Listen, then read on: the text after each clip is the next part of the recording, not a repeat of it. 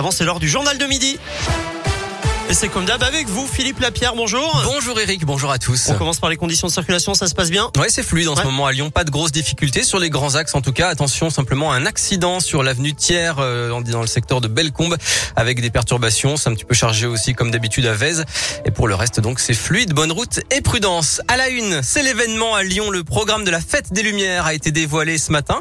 Ce sera du 8 au 11 décembre. Alors on en avait été privé l'an dernier à cause du Covid, mais cette fois, Céline Bouchard là, la fête s'annonce belle. Et oui, Philippe, fête forcément unique, hein, comme l'a rappelé le maire de Lyon en préambule de la présentation, puisque c'est le premier événement culturel de cette ampleur qui va se dérouler en France depuis le début de la pandémie. Alors cette année, on va rêver avec une vague géante, place Bellecour, 20 mètres de haut, tout de même des centaines d'écailles formées de toiles qui réfléchiront la lumière et qui onduleront sous le vent. Sur la place des terreaux, c'est un conte des Indiens aztèques qui nous sera proposé, une œuvre conçue par des artistes mexicains.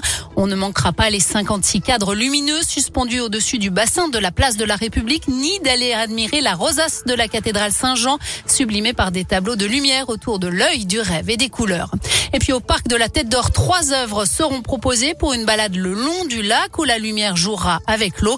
Et puis on a hâte de découvrir la proposition du parc Blandan dans le 7e arrondissement, investi pour la première fois hein, cette année et entièrement dédié aux familles et aux jeux. Merci Céline et vous retrouvez bien sûr toutes les images, toutes les infos dès maintenant sur radioscoop.com et sur votre appli Radioscoop.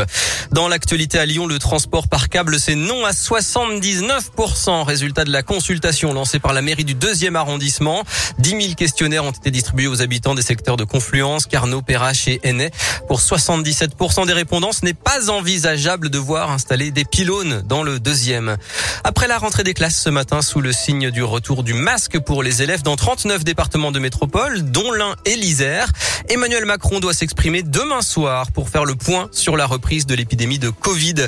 Jour de grève aux urgences de Givors, la CGT a appelé un rassemblement ce matin pour dénoncer le manque de médecins qui conduit à la fermeture provisoire des urgences la nuit, sauf pour les femmes enceintes.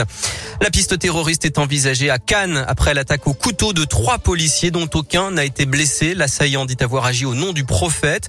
La police a riposté. Il a été gravement blessé par balle. Ce serait un ressortissant algérien de 37 ans qui n'était pas connu pour radicalisation. Et puis ils avaient disparu le 26 octobre après une avalanche au Népal. Ce sont bien les corps des trois alpinistes français qui ont été retrouvés et identifiés ces dernières heures. Un mot de sport et de football pour terminer avec le rassemblement des Bleus à Clairefontaine à partir d'aujourd'hui.